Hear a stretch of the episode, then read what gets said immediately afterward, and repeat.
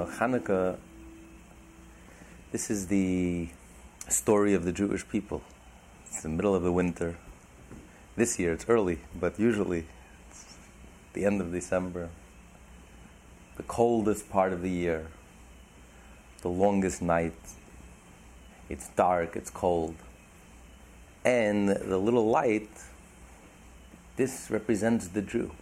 It's so heartwarming. You see that this little candle has overcome darkness, and the Jewish people have overcome adversity. And the flame is inextinguishable. We're still here. We're still lighting up the night. That's our story. Each and every night, we increase. We light an additional light. First night, one light. The second night, two nights. Two lights. The third night, until the eighth. And this goes contrary to nature, because by nature, the older a person gets, the more jaded we become. We've seen it all. We've been around the block. The miracle of Hanukkah is that with each passing day, the light becomes brighter. We become more innocent, purer, younger, holier. The exact opposite, reverse of the natural way of things, the natural order of things.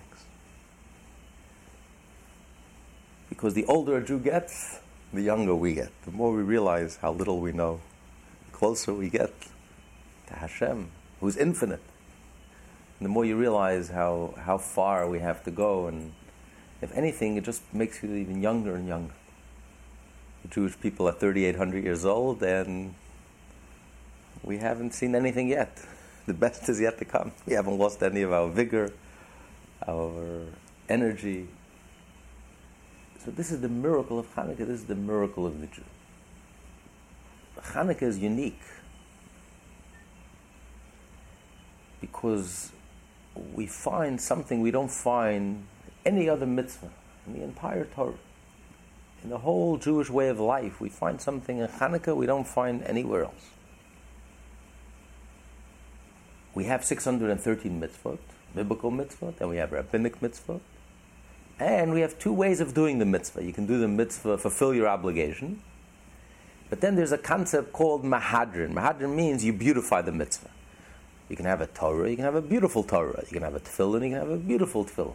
Like a designer suit. And there's no limit to the amount you can beautify.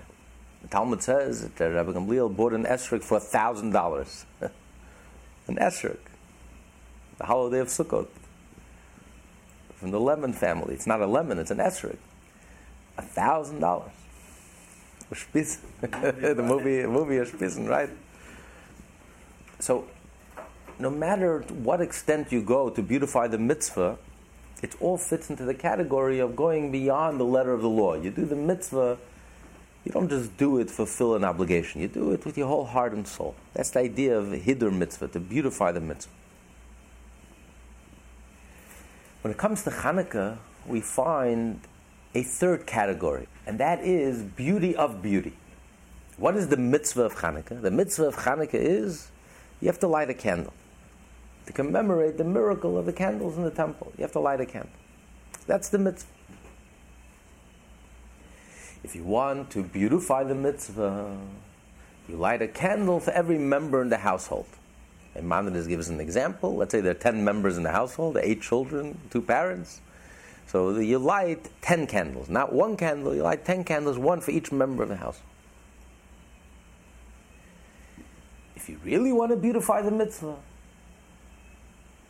mahadrin mina mahadrin, the first night you light one candle, the second night you light 2 candles, the third night you light 3 candles. There's an argument between Maimonides and Taisvahs.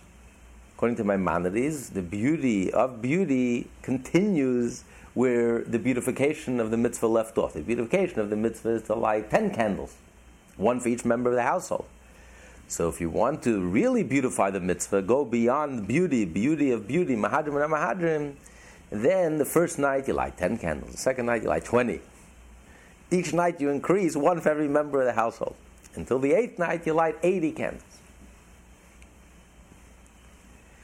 Taisvahs says no. That the beauty of beauty refers to the essential mitzvah. The essential mitzvah is you light one candle, so the second night you light two, and the third night you light three, and four.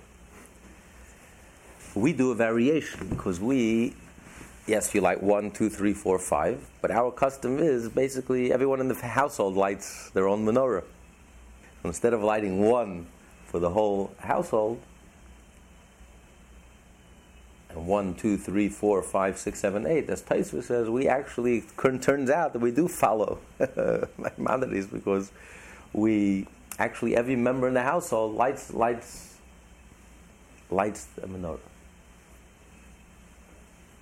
So if there's 10 members in the household,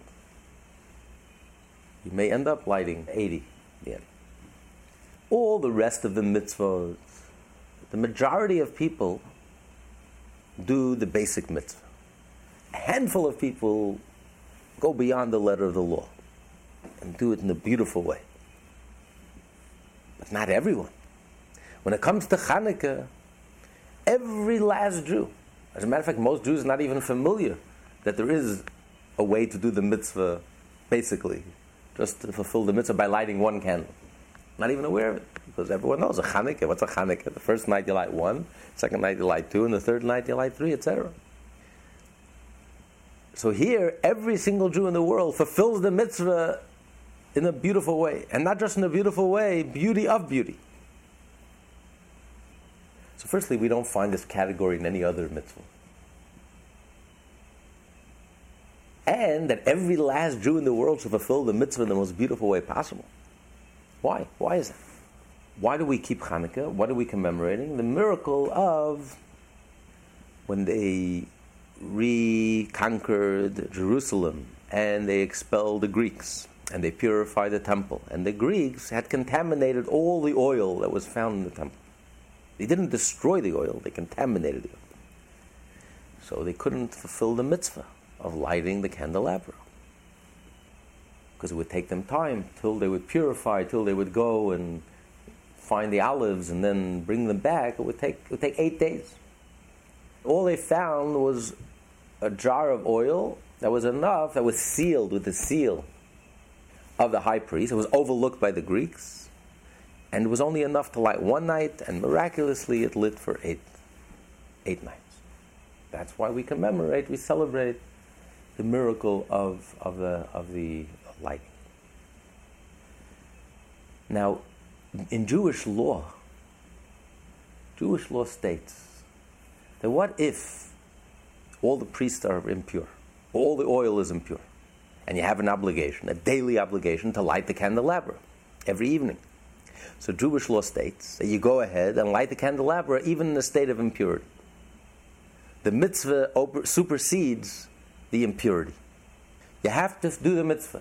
You have to light the candelabra every single day. But if everyone is impure, so what? So go ahead and light it in a state of impurity.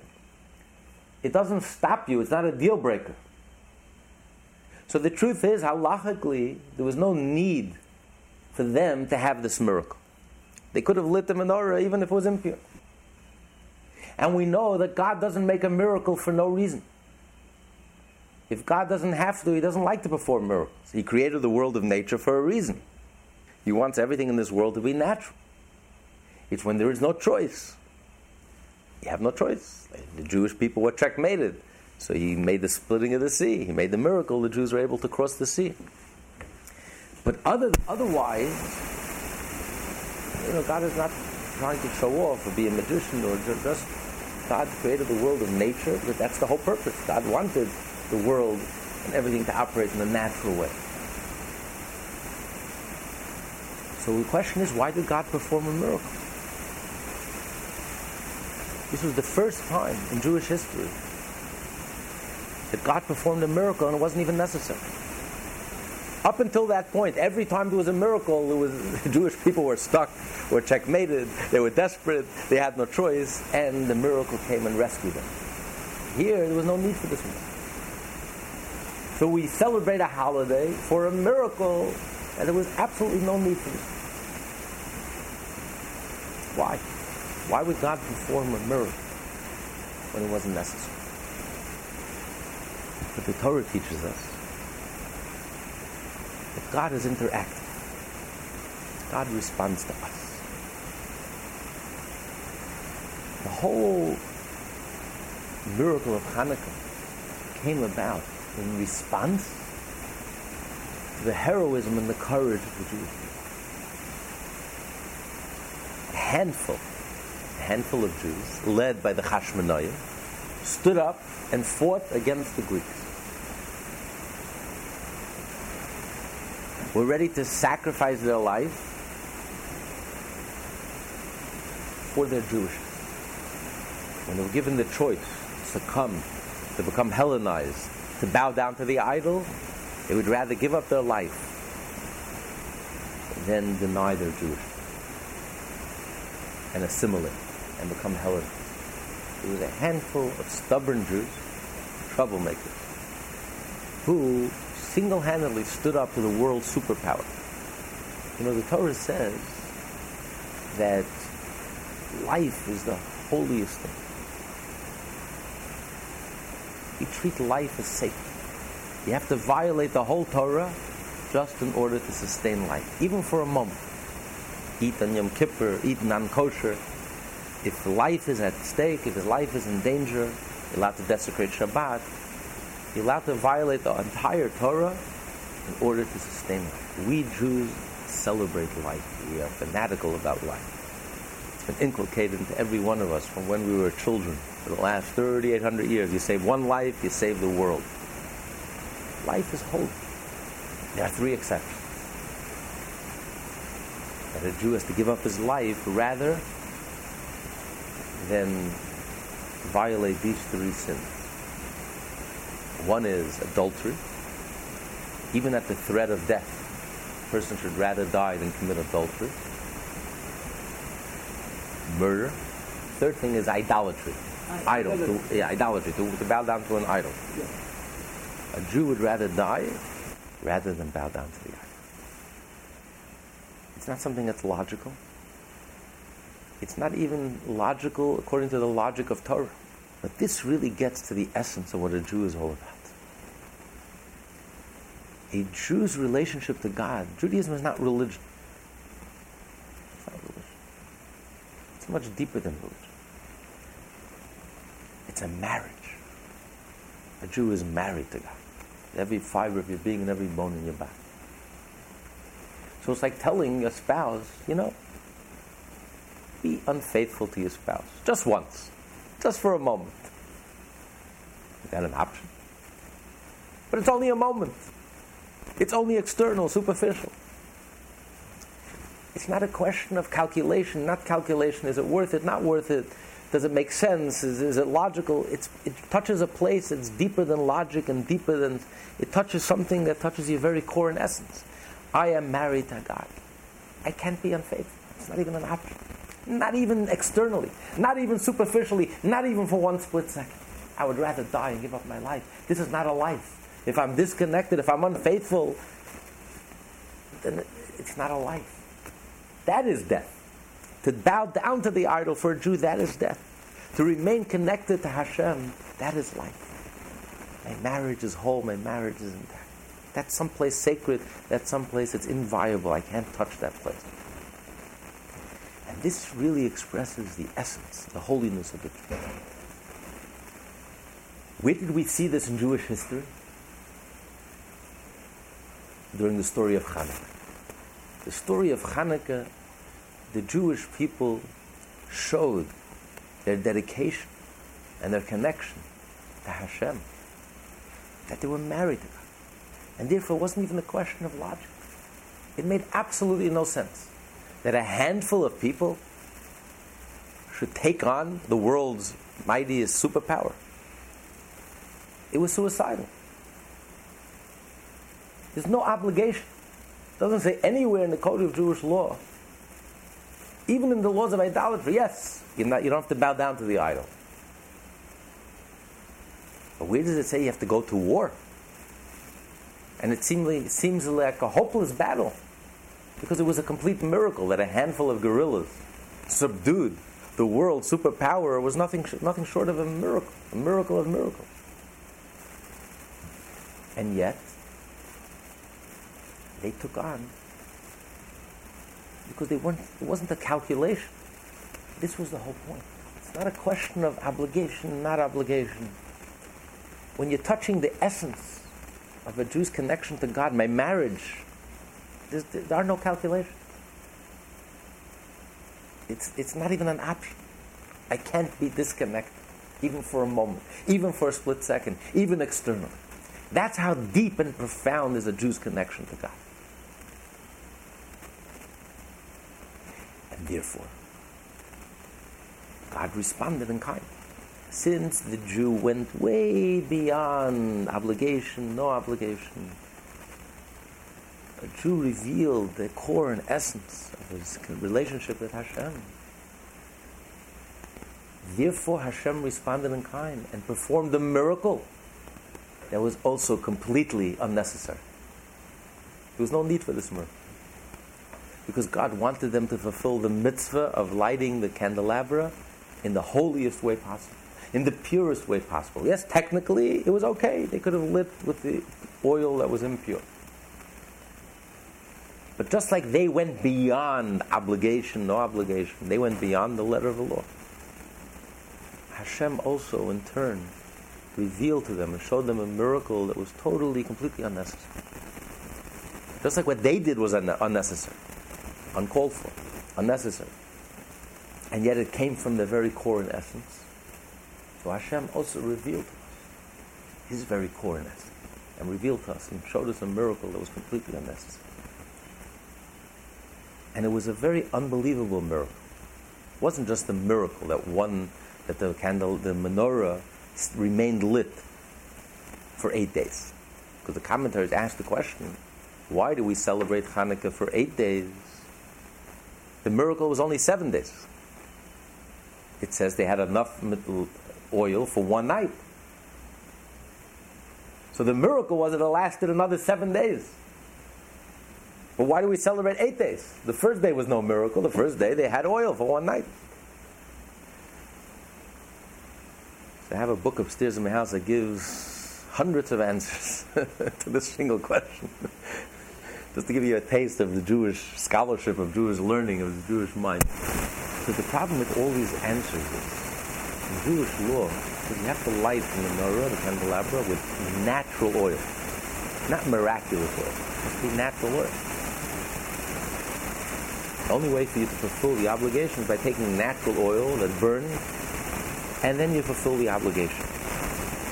So if they used miraculous oil, the question is, how did they fulfill their obligation?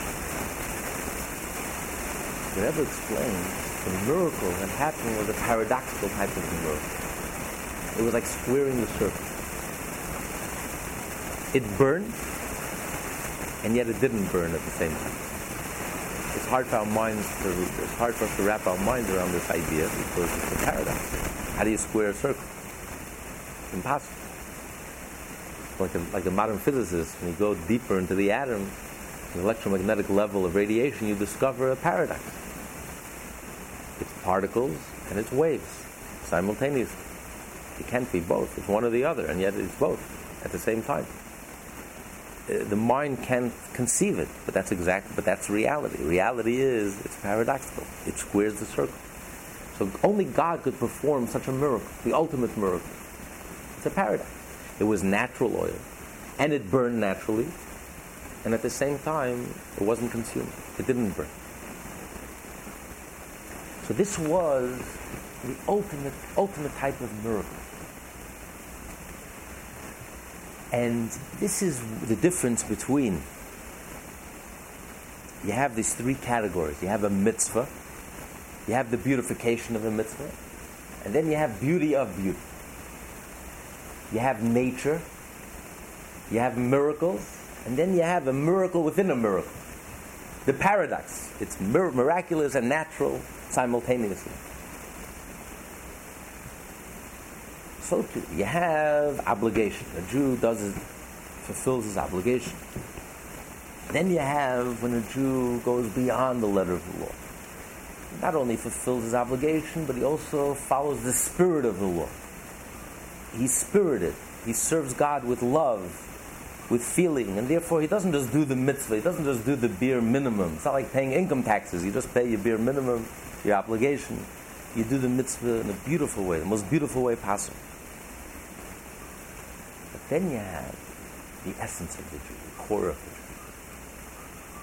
The core of the Jew, when a Jew feels that he's married to God, it's not religion, it's not mysticism, not religion, it's something much deeper.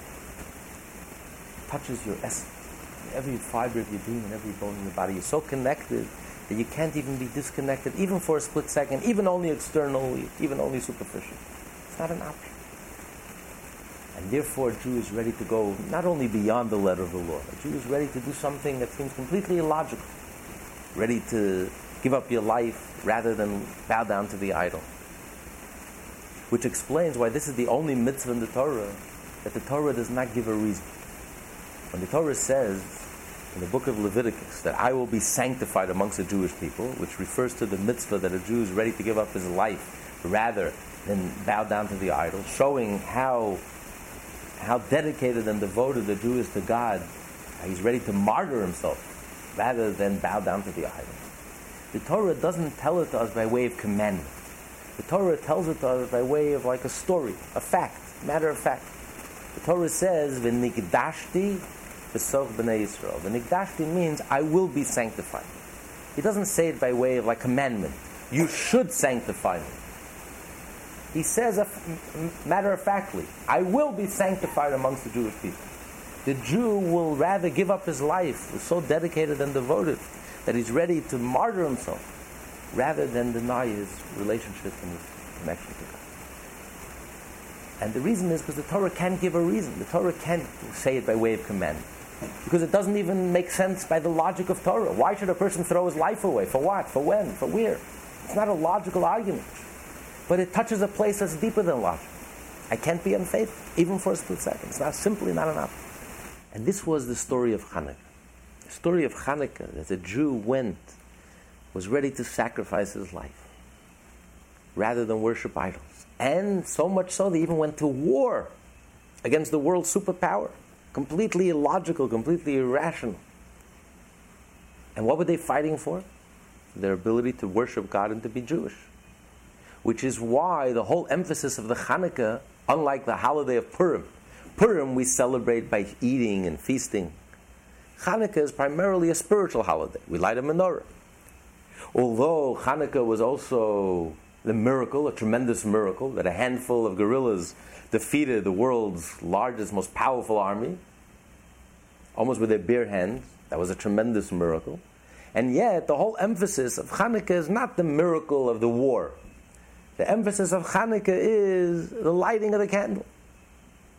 Purim, Haman wanted to annihilate us. Haman, the ancestor of today's Haman, Ahmadinejad in Persia and Iran, his goal was to annihilate us. Like he says openly, he needs a nuclear bomb so he can, in one moment, destroy every last Jew living in Israel. He says it openly, he says it clearly, every time he opens his mouth. For some odd reason, Hitler also said openly and clearly what he meant. For some odd reason, people just don't take him seriously. I mean, he can't say it openly, he can't say it any clearer. But, it's like, oh, he doesn't mean it, he can't mean it. Yeah, sure, exactly. Like Hitler didn't mean in Mein Kampf. He meant everything he said, and he said everything he meant. I mean, I don't know why it's so difficult for a Jew to understand that this anti-Semite means what he says and says what he means. He's not playing games, not joking around.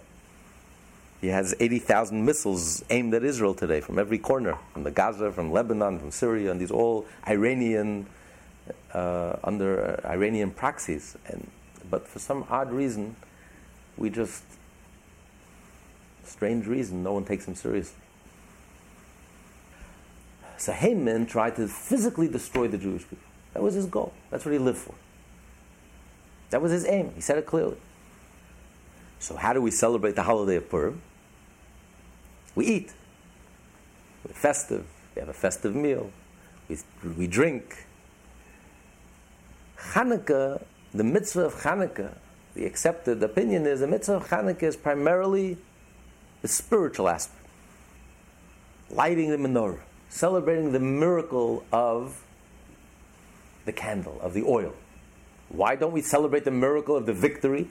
The incredible military feat in the annals of military history, this is one of the most incredible battles that a handful of guerrillas single-handedly brought down the world superpower. It's incredible. Why don't we celebrate and focus on the miracle of the battle, of the military feat? And the answer is because Hanukkah wasn't about the destruction of the Jew. The Greeks, their intent was not to destroy the Jew physically.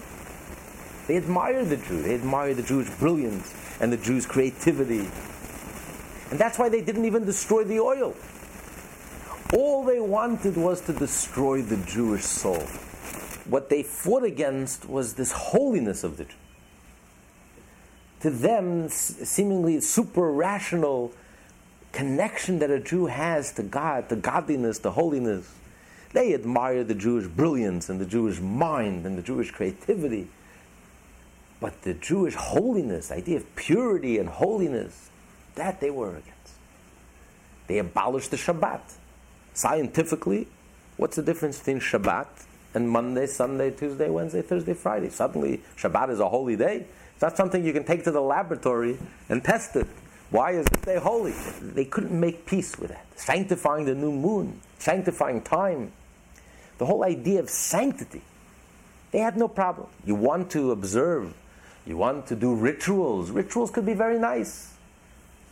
It's beautiful. Rituals are nice. Everyone needs rituals. But they were dead set against the holiness of the mitzvah. A Jew did a mitzvah not because it's a ritual, it's a custom. It's an experience. Mitzvah comes from the root word connection, tzevet in Hebrew.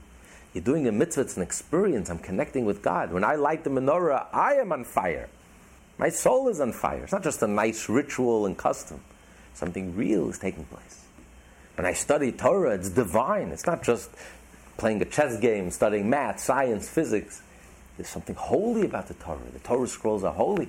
You're not allowed to bring a Torah or a holy book in an unclean place. So they worship the body. They worship the surface. They worship beauty, external beauty. They admire the Jewish mind and the Jewish brain and the Jewish creativity. But what they tried to contaminate and to extinguish was the Jewish soul. Take the oil and contaminate it. And this is what the Jew was fighting for. The Jew wasn't fighting for his life. The Greeks weren't after the Jews' life. They just tried to Hellenize them, to assimilate them, to get them to become Greek, Greek culture. To give up their Jewish way of life, their stubborn connection to holiness and to godliness. This whole idea, notion, Eretz Yisrael, that Israel is a holy land. To them, that whole idea of holiness, land has nothing to do with holiness. Land has to do with earthiness, power, land, physical, tangible. The whole concept of holy land is a contradiction in terms. But this is what's uniquely Jewish. This is what the essence of the Jew is all about. That's why the Jew is compared to oil. And Hanukkah is 8 days. Shmona, also from the same root as the word oil, shemen. Shmona, shemen comes from the word, it's like the essence. The essence. Shemen is the essence of everything is oil. That's why you can find oil in everything. Today they're finding oil, everything. From rock you can squeeze out oil, shale. You find oil in ethanol. You find oil in anything. Everything, oil permeates everything in this world, has oil in it. So on one hand, oil permeates everything. On the other hand, if you mix oil with water, oil will always rise to the top. Oil is separate. It's apart. It's a paradox. Just like the Jew. We're not like the Amish. We don't live in separation. We're engaged in every aspect of life. Yet at the same time, we're like the oil. We're a nation apart. Israel is a holy land. The Jewish people are a holy people. We have a holy Torah. We worship a holy God. Life is holy to us. There's something unique and paradoxical about the Jew. We're not like everyone else. And yet we affect everyone. And we engage and involved with everything and everyone, but we remain a holy people. It's this paradox, this oil that they tried to contaminate. This essence of the Jew, the essence of holiness, this marriage that a Jew had to God.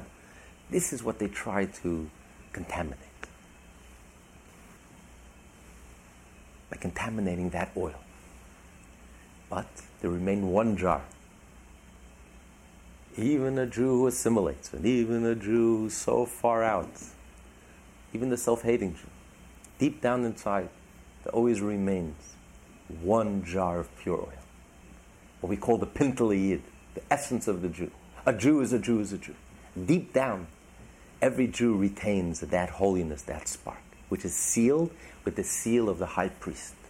Because the high priest, the Rebbe, the holiest Jew, embodies this essence. The high priest was immersed in the temple. His whole being was holy. He represents how the Jew, by his very being, inherently, innately, the moment he's born, his essence, his body, everything about him represents his whole being. Bespeaks holiness and godliness and his marriage to God, which is a total relationship, not just spiritually, emotionally, psychologically, but also physically. Every Jew is a walking miracle. When a Jew walks down the street, you're looking in the mirror, you're looking at the world's greatest miracle, that this Jew has survived 3,800 years. And this is what the high priest embodied. So every Jew has that little jar, that little spark of holiness that remains intact. Even we don't have the freedom of choice to contaminate that place within us. But yes, we have choices. And we can choose to violate all 613 mitzvot. But deep down, the Jew will always remain a Jew. This is the jar that's sealed with the seal of the high priest that remains holy and pure. And by tapping into that, we have the ability to reconnect. Hanukkah literally means dedication. They dedicated the temple because the Greeks desecrated, defiled the temple. When they won the war, they rededicated the temple and the altar. But the very first time that they dedicated the temple, and actually it's interesting, in the desert, the first time they dedicated the first temple, the tabernacle, the traveling tent, they were ready on Hanukkah, on the 25th day of Kislev. The day after Yom Kippur, Moses told him, God has forgiven you on Yom Kippur. And then the next day he says, he's moving back in with you. Build a home and God will move back in with you. And they gathered all the material and they built everything. And they were done on the 25th day of Kislev. But they were waiting. They were waiting for a message from God. A month went by. Teves. 2 months went by. Shevat. Adar, 3 months later, God says, okay, now I'm ready. For 3 months they were sitting, all the material, they were ready to go. God says that in the future, this day will become a holiday. The 25th day of Kislev, the day that Jewish people were ready to go ahead and build the tabernacle. Now I'm not ready, but in the future, this day will become Hanukkah, the day that the Jewish people rededicated the temple. So it says when they dedicated the temple, it says all the princes, the leaders of each tribe, contributed to the dedication. It says Aaron, the high priest, felt bad. He says, I did not contribute to the dedication. I'm doing the service in the temple, but I didn't contribute anything to the dedication. So God told him, he consoled him. He says, don't worry. Your dedication is greater than their dedication. What's he referring to? So Nachmanides explains that God's consolation, his response to Aaron was, he's referring to the story of Hanukkah. Who were the heroes of Hanukkah? The Hashmonaim were the priests and the high priests, the descendants of Aaron. So God is telling Aaron, your children are going to rededicate the temple. And they're going to introduce something that will be even greater than the dedication of the princes. Because the dedication of the princes, they dedicated the tabernacle, which was the first and the beginning of all future temples. But what happened at the end? The temple was destroyed. For the last close to 2,000 years, we don't have a temple until Mashiach comes. So the candelabra, we no longer light the candelabra. We no longer do the service in the temple. He said, but as a result of Hanukkah, as a result of the miracle of your children, we are going to light the menorah, even after the destruction of the temple. Every Jew will get to light the menorah. And the candelabra in the temple had only 7 branches, 6 in the center. 7 candles. The menorah that we light has 8. 7 represents time. That's why we have 7 days in the week. And then we start all over again. Day 1. All there is 7. Just like space. So you have the 6 dimensions, right? North, south, east, west, up, down, and the center. That's the 7th. So time also. You have the 6 days of the week, and the center of the week, that's Shabbos. That's the soul of the week. And then you start over again. Day 1, day 2, day 3. Because time is 7. 8 represents something that's transcendent, that's beyond time. So the candelabra in the temple only had 7 candles, 7 lights. But the dedication that will come about through Aaron and his descendants, the miracle of Hanukkah, will bring about the lighting of 8 candles. We have the ability, we're empowered to light 8, not 7, 8. The candelabra in the temple, they lit during the day. Some in the morning and at night, in the evening, in the afternoon. And it remained lit all night. But when is the mitzvah to light the Hanukkah candles? At night. So the candles that comes from Aaron and his children empowered us to light even the night. And the candelabra in the temple was lit in the temple, in a holy place. The menorah, we were empowered to light even in time of exile. In the place of exile, in the time of exile, there is no temple. It's dark, it's cold, and we're not even priests. And yet every Jew was empowered to light the menorah, the Hanukkah menorah. Not just physically to light the menorah, to spiritually light up the darkness, light up the night. And not with 1 light, with 7 lights, with 8 lights. So Hashem is telling Aaron, consoling him. He says, your dedication that will come about through your children is far superior than the dedication that was brought about through the 12 princes, the 12 leaders of the 12 tribes. Because they dedicated the temple, which was limited in its effect. But you created something that's eternal. You're going to bring about a dedication that's going to bring an illumination that will illuminate, penetrate the darkness, and light up the darkness. And this is the story of Hanukkah. That's why every Jew in the world fulfills the mitzvah of Hanukkah in the most beautiful way possible. Mahadrin mina mahadrin. We don't find this in any other mitzvah. All other mitzvahs, you have the obligation, and then you have the beautification of the mitzvah. If you're more mystical and more spiritual and more religious and more intense, you do the mitzvah in a more beautiful way. You're so dedicated and devoted. But even that dedication and devotion is limited. But to be so dedicated and so devoted, a dedication that knows no limits, that touches your very core and essence, that you're ready to make the ultimate sacrifice. This is beyond any category. This is the beautification of the beautification. That's why we don't find this category in any other mitzvah. And that's why every Jew in the world fulfills the mitzvah in this way, in the most beautiful way possible. Because the differences between one Jew and the next are only on the surface, externally. One Jew does more mitzvot, another Jew does fewer mitzvot. One Jew does a mitzvah with more heart, with more soul, with more intensity, with more focus, dedication, love, passion, joy, and the other Jew with less. But what is the one thing that all Jews share in common? A Jew is a Jew is a Jew. The deepest part, the Jew within us, the part that makes us Jewish, that marriage to God, that total selflessness, that dedication to God, that we're ready to make the ultimate sacrifice, we're ready to give up our lives, the Hashmonaim, we're ready to do battle, which seems suicidal, to fight against, and they were fighting for their Jewishness, for their marriage and the holiness and the relationship to God. This dedication and devotion which knows no limit, this all Jews share in common. There is no difference in one Jew and the next. The greatest rabbi, mystic, and scholar, the simplest Jew, they all have it equally. No one has it more, no one has it less. This is divine. There's no human fingerprints on this part within us.